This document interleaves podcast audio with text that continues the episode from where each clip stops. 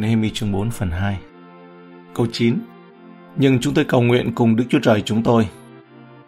Không gì có thể khiến họ ngừng phụ thuộc vào Chúa qua lời cầu nguyện. Họ có thể đã bỏ cuộc vì tin rằng cuộc tấn công tiếp tục là bởi vì Chúa đã không đáp lại lời cầu nguyện trước đó. Nhưng không phải như vậy, mà thực tế, sự can trở hay là nghịch cảnh này càng khiến họ tin cậy Chúa hơn nữa.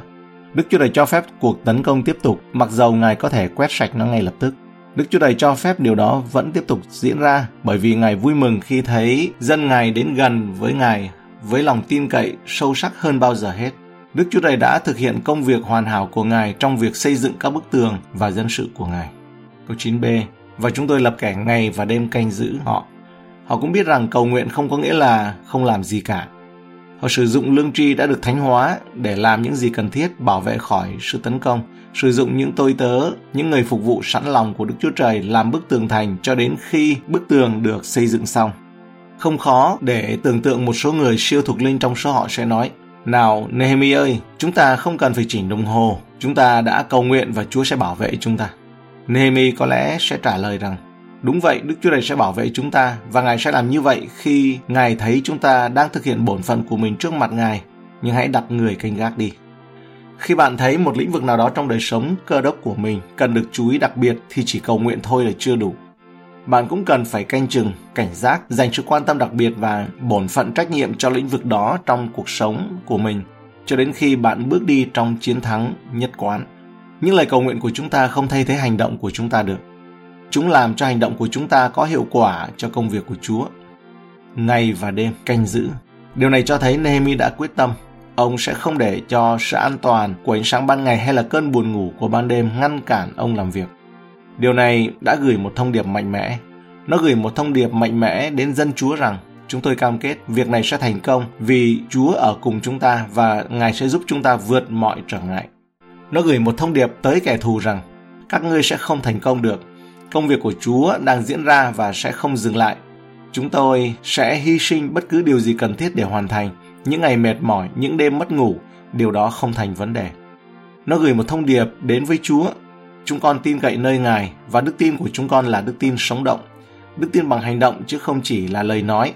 Chúng con yêu mến và tin cậy Ngài, lạy Chúa.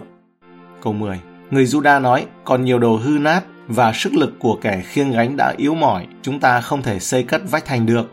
Đây là thách thức từ bên trong. Người dân thì chán nản bởi công việc dường như quá đồ sộ. Judah được cho là chi phái mạnh nhất, dũng cảm nhất và đó là bộ tộc gồm các vị vua vĩ đại và cuối cùng là chính đấng Messi sẽ đến. Thật là một thử thách đặc biệt và một sự nản lòng khi lời này đến từ chi phái Judah. Nehemi và người Judah xây dựng lại Jerusalem đã đứng vững trước sự tấn công.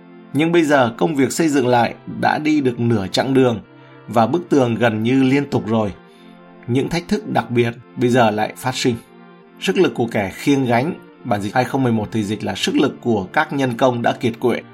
Đã đi được nửa đường như ở trong Nehemi chương 4 câu 6 là bức tường xây được nửa rồi đấy. Nửa đường là một nơi nguy hiểm, còn nhiều việc phải làm nhưng sự mệt mỏi ập đến vì nhiều việc đã được thực hiện tốn nhiều sức rồi. Chỉ bắt đầu thôi chưa đủ, nhiều đội đã có sự hiệp một tuyệt vời nhưng lại để thua ở những phút cuối cùng. Công việc xây dựng lại đã diễn ra rất tốt đẹp và vượt qua nhiều trở ngại rồi. Nhưng công việc vẫn chưa hoàn thành, cuộc đua vẫn chưa kết thúc và vẫn còn thời gian để bị thua. Còn nhiều đồ hư nát, bản 2011 dịch là còn các đống đổ nát lại quá lớn, còn dịch từ bản tiếng Anh là nó có quá nhiều rác. Tức là công việc xây dựng lại tường thành không chỉ là xây dựng mà là còn dọn dẹp và vận chuyển rác rưởi. Những tàn tích của những bức tường bị bỏ hoang suốt trăm năm đã trở thành điểm tập kết đủ loại rác thải. Dọn rác không phải là một lựa chọn, làm cũng được, không làm cũng được, mà nó bắt buộc phải được thực hiện. Những phần tường bị phá hủy và rác thải tích tụ phải được dọn đi để các bức tường có thể được xây dựng lại trên nền móng của chúng. Nếu họ không làm điều này, các bức tường sẽ không thể đứng vững được trong đời sống cơ đốc nhân của chúng ta không thể xây dựng được gì nhiều cho sự vinh hiển của Đức Chúa Trời trừ khi rác rưởi cũng phải được dọn sạch đi.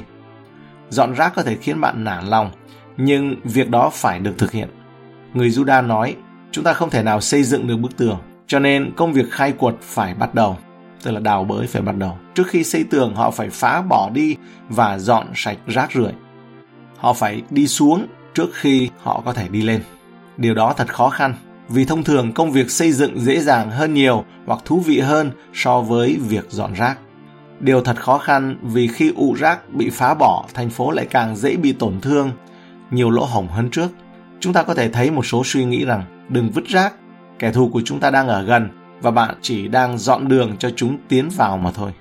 Điều đó thật khó khăn vì luôn có những người đứng ra bảo vệ bất kỳ đống rác nào đó, cho dù nó vô dụng đến đâu đi nữa. Ông nội tôi đã sống với đống rác đó, và nếu nó đủ tốt cho ông nội tôi thì cũng đủ tốt cho chúng ta ngày nay mà.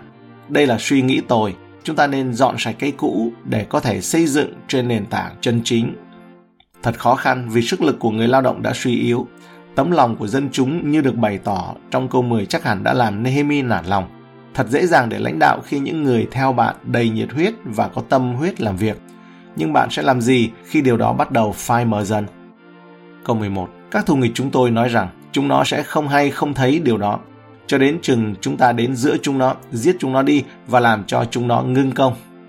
Đây là thử thách từ bên ngoài, kẻ thù nghịch lên kế hoạch tấn công bất ngờ.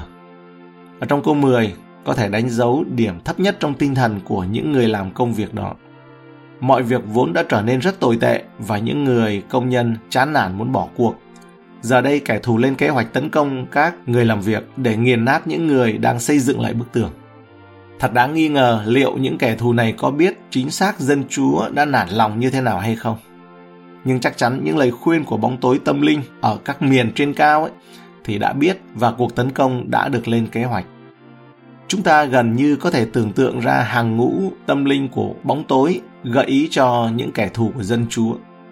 Bây giờ là lúc tấn công đây, đừng chậm trễ vì các ngươi sẽ nghiền nát chúng, tức là tiếng của sự tối tăm nói cho kẻ thù. Họ biết rằng tình trạng chán nản của Israel đã khiến cho cái ác có thể thắng thế. Các cuộc tấn công mà chúng ta phải hứng chịu từ các thế lực tâm linh của bóng tối cũng được sắp xếp theo thời gian một cách chiến lược. Kẻ thù tinh thần của chúng ta biết khi nào chúng ta chán nản, mệt mỏi, tức giận hoặc kiêu ngạo bởi sự tự tin. Họ sẽ không biết hay nhìn thấy bất cứ điều gì. Thông thường, các cuộc tấn công từ đối thủ chỉ thành công nếu chúng xảy ra một cách bất ngờ. Khi dân sự của Đức Chúa Trời cảnh giác, kẻ thù ít có cơ hội chiến thắng. Câu 11b là cho đến chừng chúng ta đến giữa chúng nó, giết chúng nó đi và làm cho chúng nó ngưng công. Những kẻ thù của dân Chúa đã khen ngợi một cách trái ngược khi nói điều này. Bây giờ họ biết cách duy nhất là suy dục để khiến người làm việc thôi làm việc và không có làm công việc Đức Chúa Trời. Ngưng phục vụ và ngưng làm công việc của Đức Chúa Trời chính là để Ngài giết họ. Điều này không thể nói về mọi tôi tớ của Chúa ngày nay. Đối với nhiều người, ma quỷ không cần phải giết họ nữa vì sự chán nản thỏa hiệp tiền bạc các mối quan hệ sự thất vọng hoặc rắc rối đã khiến họ ngừng phục vụ Chúa rồi. Câu 12 Song dân Juda ở giữa họ đến 10 lần báo cáo chúng tôi rằng thù nghịch bởi bốn phương chạy đến. Đây là một ví dụ tuyệt vời về quyền năng và sự tốt lành của Đức Chúa Trời. Kẻ thù của Đức Chúa Trời là dân Ngài và dân Ngài đã cố gắng hết sức, nhưng Đức Chúa Trời luôn nắm quyền kiểm soát. Kẻ thù không biết có những người Juda trung thành đang nghe âm mưu của chúng. Họ đã nói với chúng tôi 10 lần. Thật dễ dàng để hình dung ra cảnh tượng này và thấy những người cung cấp thông tin liên tục nói có một cuộc tấn công đang đến và kẻ thù chúng ta sẽ đánh bại chúng ta mất. Từ bất cứ nơi nào bạn quay lại, họ sẽ tấn công chúng ta. Những người tình cờ nghe được kế hoạch này không đủ khôn ngoan để biết phải làm gì để đối phó lại. Họ đang hoảng loạn và có lẽ họ bối rối vì thấy Nehemi cũng không hoảng sợ gì hết. Câu 13, 14 Tôi bèn lập những đồn trong các nơi thấp ở phía sau vách thành và tại những nơi trống trải tôi đặt dân sự từng họ hàng tại đó có cầm gươm, giáo và cung. Tôi xem xét trỗi dậy và nói với các người tước vị, quan tướng và dân sự còn sót rằng chớ sợ chúng, khái nhớ Chúa là một đấng cực đại và đáng kinh. Hãy chiến đấu cho anh em mình, cho con trai, con gái mình, cho vợ và nhà của mình. Những câu này cho chúng ta biết Nehemi đã làm gì, nhưng chúng ta cũng có thể nghĩ Nehemi có thể đã làm gì trong tình huống này. Ông có thể không làm gì cả và thậm chí còn rất thuộc linh về điều đó. Có thể Nehemi nói rằng, ô anh bạn, chúng tôi chỉ tin cậy vào Chúa, chúng tôi đã cầu nguyện về điều đó và tin rằng bằng cách nào đó Chúa sẽ giải cứu chúng ta. Ông có thể đã hoảng sợ và bắt đầu nghĩ rằng công việc của mình là phải tự vệ trước cuộc tấn công. Ông có thể đã nghi ngờ Chúa. Thay vào đó, Nehemi khôn ngoan và bình tĩnh tin cậy Chúa giữa cơn bão tố. Ông đã làm những điều thực tế mà Đức Chúa Trời muốn ông làm để đạt được chiến thắng. Hãy cầm gươm giáo vào cung. Nehemi ra lệnh cho họ mang áo giáp ra. Đã đến lúc phải nghiêm túc, mặc đầy đủ áo giáp và sẵn sàng chiến đấu bằng mọi nguồn lực mà họ sẵn có. Chớ sợ chúng, khá nhớ Chúa là một đấng cực đại và đáng kinh. Đáng kinh, tức là đáng kính sợ. Nehemi đặt mọi thứ theo quan điểm. Thử thách rất lớn, nhưng không có lý do gì để sợ hãi. Đấng ở trong họ lớn hơn kẻ ở trong thế gian này. một răng chương 4 câu 4. Hãy chiến đấu vì anh em, vì con trai, con gái, vợ và nhà của mình. Nemi nhắc nhở họ rằng họ đang chiến đấu vì điều gì. Chúng ta chiến đấu cho Chúa một cách hiệu quả nhất khi chúng ta luôn nhớ mình có thể mất đi bao nhiêu. Câu 15. Khi các kẻ thù nghịch chúng tôi hay rằng chúng tôi đã được báo tin và Đức Chúa Trời có bại mưu của chúng nó, thì hết thảy chúng tôi đều trở lại nơi vách thành, ai nấy về làm công việc mình. Khi chúng nhìn thấy sự phòng thủ của dân sự Chúa, thì kẻ thù đã rút lui. Kẻ thù không muốn chiến đấu vì chúng biết rằng nó sẽ thua. Điều mà kẻ thù muốn là dân sự Chúa trao cho chúng một phần chiến thắng dễ dàng bằng cách không cảnh giác và sẵn sàng. Tất cả chúng tôi đều trở lại nơi vách tường thành ai nấy làm công việc của mình. Đây là chiến thắng phòng thủ trước cuộc tấn công không phải là một chiến thắng trọn vẹn. Dân của Đức Chúa Trời sẽ không được bình an và sống yên ổn cho đến khi bức tường được xây dựng lại, mà bắt tay tiếp tục vào công việc mới là đi đến thắng lợi cuối cùng.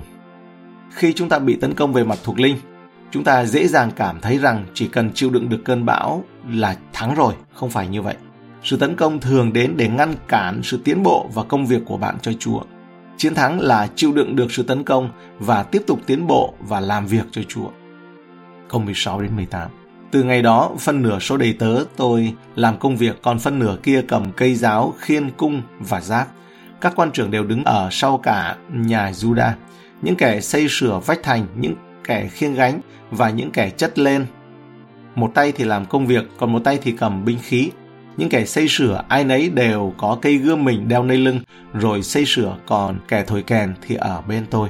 Một số đầy tớ làm công việc phòng thủ và một số làm công việc xây dựng.